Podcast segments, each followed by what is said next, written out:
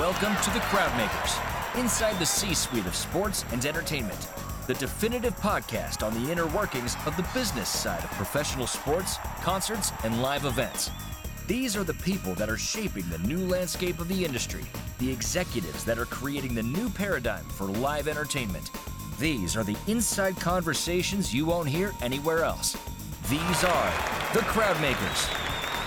Support for the Crowdmakers comes from ISBI 360, the digital training network that uses micro learning and spaced repetition to form new habits of success in sales, service, leadership, and more. Created by sports and entertainment industry experts for the industry. Learn more at isbi360.com. And now, here's your host for the Crowdmakers, Bill Guertin. Welcome once again to the Crowdmakers gang. We're here with Jacob Gallagher this time. He's the Chief Revenue Officer of the Charlotte Hornets of the NBA. Jacob, we're grateful to have you here on the program today. Thanks, Bill. I appreciate you having me. I'm excited. We talked a little beforehand about how nothing has been normal in 2020. What has been different for you? How have you been spending some of the time that you had at home? Did you have a book on the nightstand, more time with the kids? What was going on? Yeah, I think a, probably a little bit of all of it, right? Like, I think, you know, as far as a book, a book that I just finished up reading was uh, The Dichotomy of, of Leadership by uh, Jocko uh, Willink and uh, Leif Babin. It's, it's a follow up to a book that I was reading, Extreme Ownership. Um, like, I, I, love all types of, of leadership books, but uh, I really enjoy reading military books. And these are, are two Navy SEALs, and um, they talk about leadership within you know their time of, of serving in the, in the Navy, and then how you can relate that back to the business uh, world in, in, real time. So, uh, love all type of, of leadership books, but you know I am drawn towards some of those, and definitely it's a, one that I would recommend. Um, you know, as far as a, a routine I really have loved getting up early. Um, I get up early in the morning. I get a good workout in. Um, I get some meditation in, you know, trying to keep my, my body and mind right. And uh, then I just read a little bit, whether it's local or, or, national news, catch up what's going on in the market, business, and, and in sports. You know, I think it's one of the things that, that this has provided, though, is it's really – given me a sense of being grateful of the time that, that I've had with my family as well. You know, I have three small kids, and the extra time that I get to spend with them at, at lunch or in between calls, um, and really even the commute time. You think about all the time that you're not even working, but the in between time now that you get to spend with your family are, are things that I look at and I'm like, wow, you know, and it's it's really been a blessing and and a privilege to to have this opportunity to work from home uh, during this time and, and get that time with my family. It's it's it's been really great. In the first few months that we were in the pandemic, you probably had time you would never have had before because that you would have been in the playoff push and the other times of the year that you would be playing, right? Yeah, no, I think everything got kind of uh, flipped upside down. You were definitely, we were definitely running, um, going for a playoff push. I, I, was excited about our team. We have a, a very young team. Um, our GM has done a phenomenal job with building the team and our uh, our coach has been done a great job at developing them. So we were making a strong playoff push, and we were excited about where our team was going. We were gearing up for the end of the season and, and going hopefully into those playoffs. And then yeah, got got the curveball. Um, so it, it created a a different you know work work environment for us to, to say. Well, there's been so many changes in the status of sales teams and how long people have held on to staff based on some of the factors that are, are, controllable and others that are not. What is the status of your sales team right now, and what immediate plans have you talked about going forward? Yeah, no, I mean, I think I think it's great. We have a great owner and, and a great um, executive team, you know, that really support our our our team, our, our staff, and really one of the main things that we're trying to do is really get through this with the staff we have. We have amazing individuals that, that work hard every single day. And we have an extensive uh, interview process looking for those right individuals, the sales minded people. And so we, we want to hang on to them. So as of right now, you know, we, our staff is, is full intact. We, we haven't, um, you know, had to take any tough decisions that some of these other teams have done. Um, you know, we've we've worked with them to help them out and with some um, advancements on, on commissions to help put them in a in a good place. Uh, you know, and I, I, commend our owner. He really looks at it, uh, and everybody's different. You know, so so everybody takes different approaches, have different reasons. But so I can only speak to ours, and, and our owner really um, has invested in our, in our people, and and as of right now that's the goal to continue this. And we hope that we get out of this with uh, our staff intact and we continue to move forward and drive the business forward. So everyone has stayed. You've got a full staff and you've continued to hang on to them. Yeah no it's it's been great. And you know i know it's tough right now because you know, salespeople live and die by commissions and, and this is what it's been around and that's how they you know how they live and it's it's tough. You know, we're having to have some tough conversations. We're having to be flexible, um, and I think they they've risen to the occasion to to really that challenge. And you know, like I said, we have great people that work with that I get a chance to work with every day. So um, we're we're hoping and and that we can continue this and get through this unscathed and you know get back to the 2021 season and and selling full boat. Are you selling now? And if so, what are you selling? Yeah, no, it's a good question. We, we definitely are selling now. Um, we we have full seasons out. We also have uh, our partial plans out. We take a very strategic approach about how we um, release our our plans. Um, we have been selling across the board. It hasn't been at the volume that we're used to selling. Um, but we have been selling. I think the main thing and what we're doing is just making sure that we keep the conversation going and, and having good quality conversations with our fans and, and potential members. Um, you know, I think it's important to understand what people are going through right now and really get them comfortable that, you know, when they're ready and, and they feel comfortable, we're here to provide them uh, NBA basketball and, and entertainment and, and uh, a value uh, for, for coming back to our game. And, you know, I think that's went a long way with our, with, within the community. Like I said, we've had some success. Um, and we have people that are in a wait and see um, situation, and we're okay with that. We understand that, and and I think as long as we continue to show empathy to our, to our fans right now, and and they understand that, and I think it's going to work out better. It's going to work out for everyone in at the end. Yeah. You mentioned the book Extreme Leadership here at the beginning. Uh, you served in the Navy for a time. You were an aviation support equipment tech. Uh, how many lessons did you take away during your time in the military that you've carried forward, perhaps now in this pandemic time, or perhaps in your leadership style?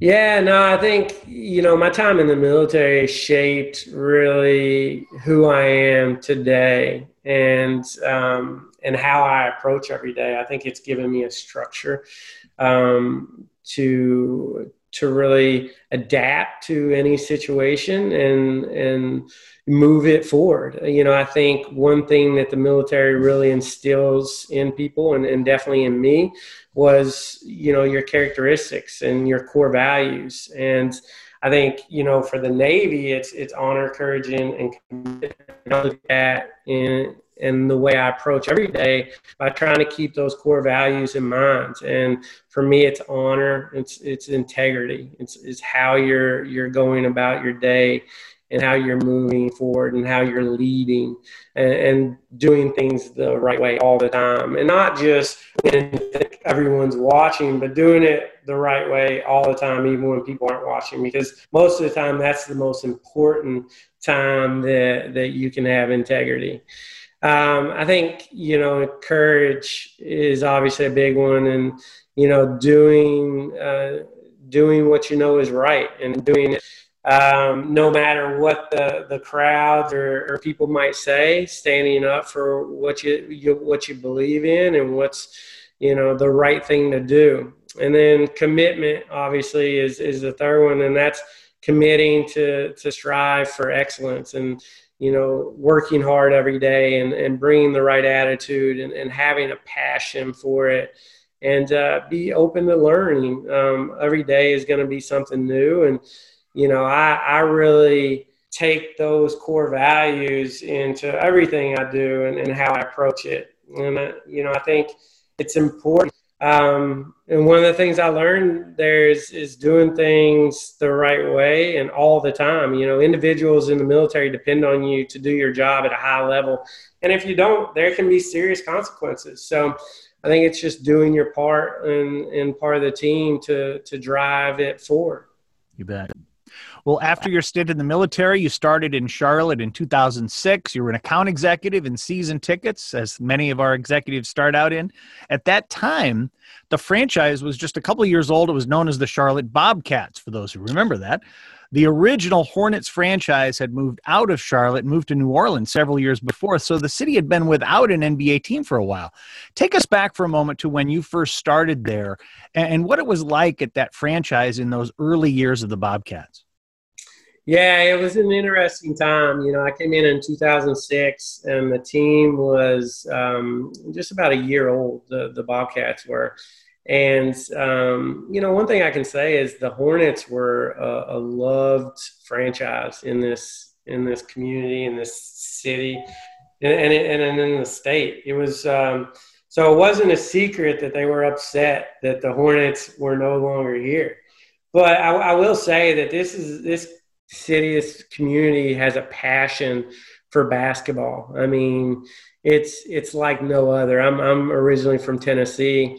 I didn't realize um, the impact of, of how you know Tennessee's more of a football state, so I, I, guess I can relate it there. But coming down here, like seeing how people loved basketball in the NBA, um, you know, it was people were excited about that. They they were excited to have an NBA team in in the city again. They were excited to go to the games. They were excited um, to be a part of the league again.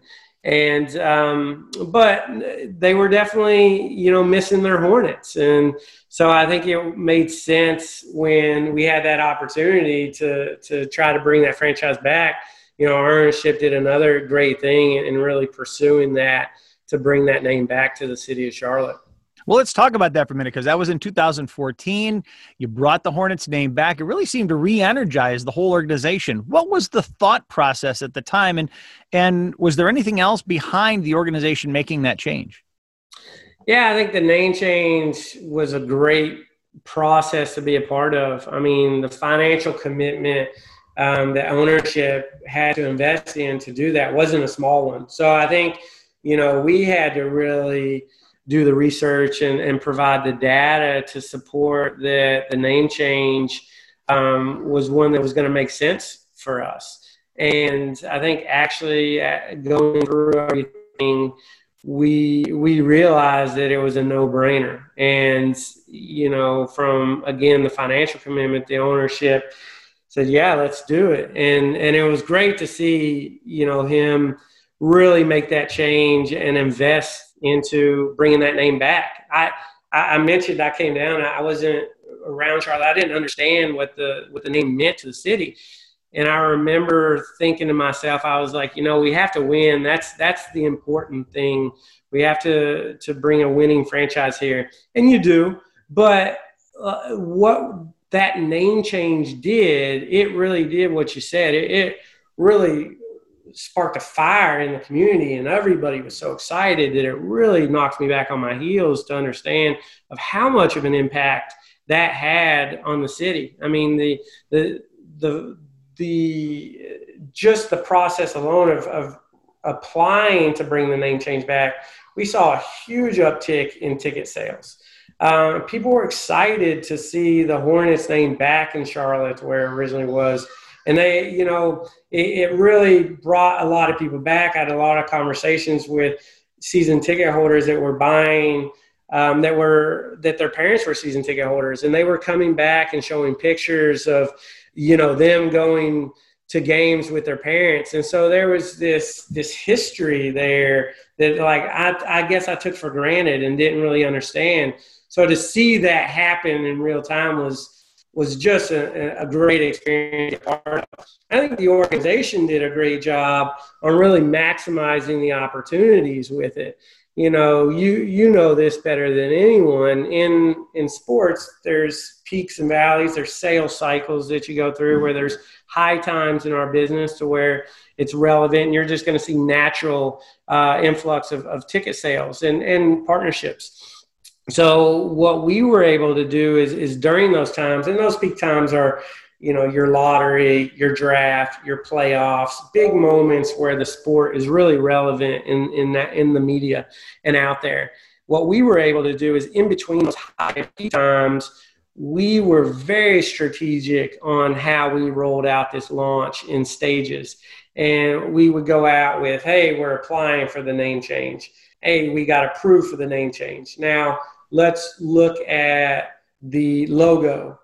Then let's roll out the uniforms. Then let's roll out the court. And we were able to do those in between those high peak selling times to really create a constant year of high peak times to where we were able to maximize our sales throughout that whole year, 365 days, um, which really put us in a good position from a business side. We'll be back for the second half right after this. Hi, this is Bill Guertin. I've been training the ticket sales departments of sports and entertainment for almost 20 years, and I love what I do. But everywhere I went, the story was always the same. We loved what you did. You got us fired up. But after a while, we kind of lost the spark and we went back to the same old, same old. Well, not anymore. ISBI 360 is the first and only digital training network created exclusively for the specific long term career needs of sports and entertainment professionals. Our seven different unique certification programs include the fundamentals of success in the industry, like ticket sales, sponsorships, social media, customer service, and leadership, all trained by industry experts like Brett Zalaski, Debbie Nolan, Misha Scher, and Seth Rabinowitz. ISBI 360 uses a unique four stage learning process, including cutting edge micro learning videos, live recorded role plays, live coaching from industry experts, and an ongoing reinforcement program to make sure the learning sticks and forms the habits that your people need to grow and excel faster. Check out the two-minute demo at isbi360.com slash demo. That's isbi360.com slash demo. Building a better team starts with better training. Check out what's different about ISBI 360 today. You know, you talk about team story and trajectory and those things that emotionally connect an organization to its fans. And you illustrated that really well with the rebrand and everything you had going on. Were there any lessons you took away from that rebrand that you've been able to use as you come out of this pandemic? Yeah, I think the the main thing is is preparation. I think no, so no one kind of could prepare for for this. I would say everybody is kind of going through this together, new. But I would say the preparation and the strategy and really the communication and collaboration that we learned how to do things very intentionally back then really put us in a position and, and not just now we we adopted a lot of those practices to carry on from between the name uh, till till now but really put us in a in a position from an organizational standpoint to be very structured very intentional and, and very deliberate on the way that we move the business forward. And so when this naturally when this came out we were already in a very good position to um, adapt to anything that was coming our way, to slow down and, and really take a look at the big picture and not make rush judgments and, and to stop and understand what we were doing and the effects of the decisions that we were about to make and how they could affect you know our business and, and our brand and how how long it could affect it out so i think being very deliberate uh, on, on, our decision making and uh, communication collaboration uh, really gave us uh, a roadmap to be successful during the time that we're in now. Well, most everyone in sports knows who your owner is. And in 2010, uh, you were there when Michael Jordan bought the team. How starstruck was everyone when he first became involved? Kind of take us what it was like to have him in the building on a regular basis. Yeah, I mean, it is definitely great. I mean, he is um, a very uh, competitive person, you know, and, and has that mentality, a winning mentality.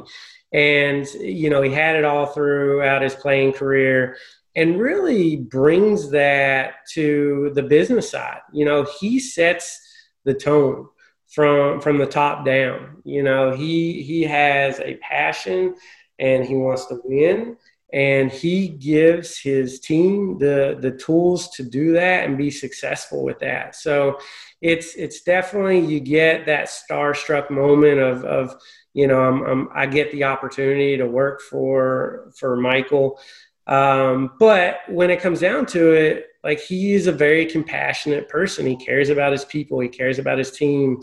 Um, he wants people to be successful and he puts them in positions to be successful. And i think no matter if it's you know Michael Jordan or, or, anyone, being able to work for someone that has that mentality just gives you a, a comfort to come to work every day, knowing that you're going to be put in a position to be successful and you're going to have the resources and to be successful. And um, it's it really resonates from the top down that it's it's really a great place to to be a to work and, and it's a great team to be a part of. My guess is that everybody in the building that was there at that time has the story of their first meeting with MJ. Tell us about yours. What was the first meeting you had and, and what was the context? Yeah, no, it was it was really just an introductory meeting. Um, we actually didn't know, you know, I was a young manager at the time, a first manager job. Um, and uh, our my my boss, my VP, gathered our whole ticket management team together and said, "Hey, we got a meeting downstairs." And we walked into the meeting, and he was there. And you know, again, it was it was taken back. It was, a little starstruck, being you know who who he is, but he was very uh, comforting and, and, letting you know that he was there to support us and give us the resources and the tools to to be successful in the ticketing world and ask what we could do and gave some great insight. And you know he's he's a he's a smart businessman. He, he's a great basketball player but he's very smart as well. So um, you know we relied on him asked him a ton of questions and it was it was definitely a, a moment that I'll, I'll remember for a long time what is his day to day involvement in the sales department, if any at all? Yeah, I think you know he's definitely involved. He's got great people that that I work with more closely on a day to day basis. He he really does a great job on surrounding himself with great individuals, um, and and he's done that as you know as as long as I can remember. So I you know I work more with them on a day to day basis he is involved though, and, and does have a say. And and um, but it, it, it, he trusts his people. He really does. He hires people that he knows is competent and that can do the job, and he trusts those individuals to to make the decisions for the organization. So it's it's really another thing. It's it's great to work for an individual that that does that and that really trusts in their people. Yeah. The Last Dance was shown here during the pandemic and became kind of the only thing to watch for a while in terms of sports and, and really became far more popular because of that. Had anything gone on within the Hornets organization or with Charlotte during this rise in popularity, essentially, of Michael Jordan?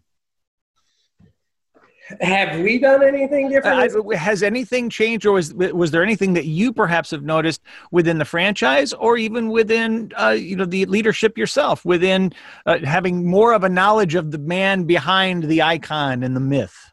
No, you know that's a good question. I don't think so because I think he obviously you saw the competitive nature in in him in there, and I think my favorite part in that whole documentary was uh, or docu series was at the end of episode seven, and and he said um, he wanted to win, but he wanted his team uh, to be a part of that as well. You know, that's how he played the game. That was his mentality.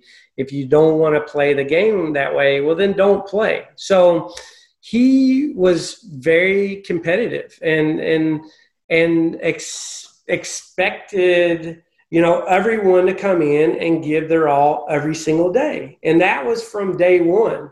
So that kind of sentiment has been you know echoed throughout the organization from top down since he became part of the organization. So i don't think any of that within internally shed any new light on anything because we knew that that was how it was since he came on board, and that was the expectation.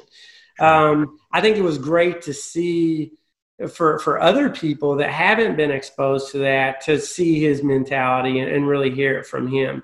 Um, you know, we feel fortunate that we've gotten to experience that type of um, leadership now for for a while, for several years. So I don't think anything has changed there, just because that was that that like I said, that tone was set from day one. Cool. Well, there's a lot going on in sports now, a lot of talk about what's going to happen now past this point. The NBA has been very, very successful in the bubble and has really uh, been able to, perhaps more than any other league, really transcend that and play the sport as it was meant to be played uh, and done it in a very unique way. What are the other trends or the storylines in sports or entertainment that you're watching closely right now yourself? Yeah, I think, you know, obviously there is uh, the obvious one that's around social injustice right now that's happening in our country today. And, and it's great to see our players and the league using the platform to help um, change and, and, educate out there. So I, th- I, think that's obviously one that is is at the forefront of everybody. You know, making sure people understand what it means to get out and vote, and, and really um, be a part of, of change, and not just saying that you are, but actually being part of the action to to do it. Um, but outside of that, I think that someone is every that something everybody is looking at closely right now is how we engage with our fans and and drive value with our partners in new ways. I think there's always going to be a desire to uh, see live events. You know, people want to be there in person to see that game winning shot or that amazing concert performance. I don't think the entertainment business as we know it is going to completely change and, and do a 180. But I do think that we're getting a peek into really understanding who our fans are and how they consume content and finding new ways to deliver that to them. So I think there's a lot of different things that people are doing out there, but I think that's the main thing that I've been really focused on. And you know, it's it's no secret. I think the success to sports has always evolved around your fans. Um, and, and I don't think that's going to change moving forward. It's just figuring out how do we engage with them even past this and and adding them additional opportunities to engage with our brand Sure. So, on that note, what do you think this unique situation has given sports a chance to do, or maybe to be, that may never come again? Is there this window of opportunity that you see to change or improve something right now? Yeah, I think you know, in, innovate obviously is big. You know, we work for one of the best leagues I think in the world, and have been part, you know, a forefront on on the innovation platform for a while now. But I think this is really challenging us to look at sports through a different a different lens. I mean, literally. Um, so I think it's understanding what what fans want uh, how they're going to engage, how they're going to interact with you. Um, like I said, I don't think people are going to stop coming to events, but is there a second screen option that people are going to start using? You know, are people going to, uh, are our broadcasts going to change the way and, and make the, you know, the viewing ship more interactive? Um, I think you know, there's a lot of interesting things that, that brands and leagues are doing with partners right now with um, digital signage. So I think uh, there's not one thing that I think that I could put my finger on of, of saying, hey, this is, you know, the one thing that's going to come out of this. I think there's going to be a, a multiple things that are going to change the, the way we, we view and engage with our, our favorite teams. Very good. Well, as we wrap up here, Jake, I want to be able to go ahead and, and, give you some rapid fire questions here, Jacob. The just whatever first comes to mind. Okay, just going to wrap them off one at a time. Just let me know. Favorite binge watch during the pandemic. Oh wow, no, that's a great one. Um, you know, I did watch the Blacklist. That was a long one too because it's a lot of episodes, but it was it was definitely one that I got behind and, and, and, binge binge watched. And and you know what? I'll put a second one on there. Mad Men. That was a phenomenal show. Probably probably even better than Blacklist. Like that was one that I first watched. So I, I would say Mad Men. Good. Uh, vacation spot you'd like to go to first that you haven't been to since the pandemic. I want to take my kids to Disney World. They they love it. That's cool. The car you would drive if you could drive anything. Money is no object. Oh wow! I you know um, a you know what a 1977 Bronco. That is my favorite car of all time. I know isn't it's that, crazy. Isn't that um, the OJ car? No, I don't think so. But that, that's like, ever since I was a kid, I've wanted that Bronco. So that's Cool. It's not practical for me right now, but like one day. That's the most unique answer I've had to that. That's awesome. That's great. Um, the phrase that you're most known for in the office. You good. You good. okay. The restaurant you're going to go to and sit down in once you can first in Charlotte. Yeah, I'm a big fan of the Palm. It's a local steakhouse here. I love steak, my steak, and and uh, that's definitely what I'm looking forward to. Great. Biggest hurdle you'll have to overcome in the next six months professionally. Yeah, I think you know finding a balance. I think you know with uh, continuing to find that balance is uh, not just work and, and personal life balance, but I think what this has done and what we'll continue to do is we have a lot of unknown questions and to figure out like how do you you know work on something without going too far down a rabbit hole because it can be easily done right now but making sure that you're still driving the business forward so yeah. definitely finding that balance very good last one one bold prediction you would have for sports and entertainment going forward yeah, I think it's, I, I, might have said it a little bit before, but I think it's around content. I think content creation, you know, I think it's interesting. You mentioned The Last Dance.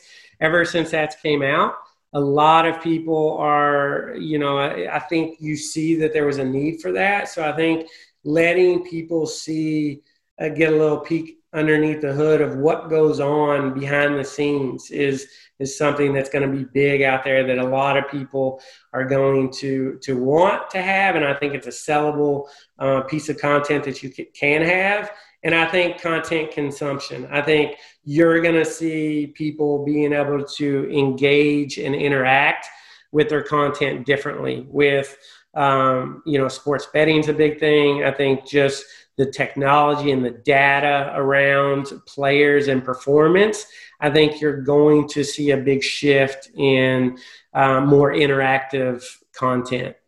Yeah, great stuff.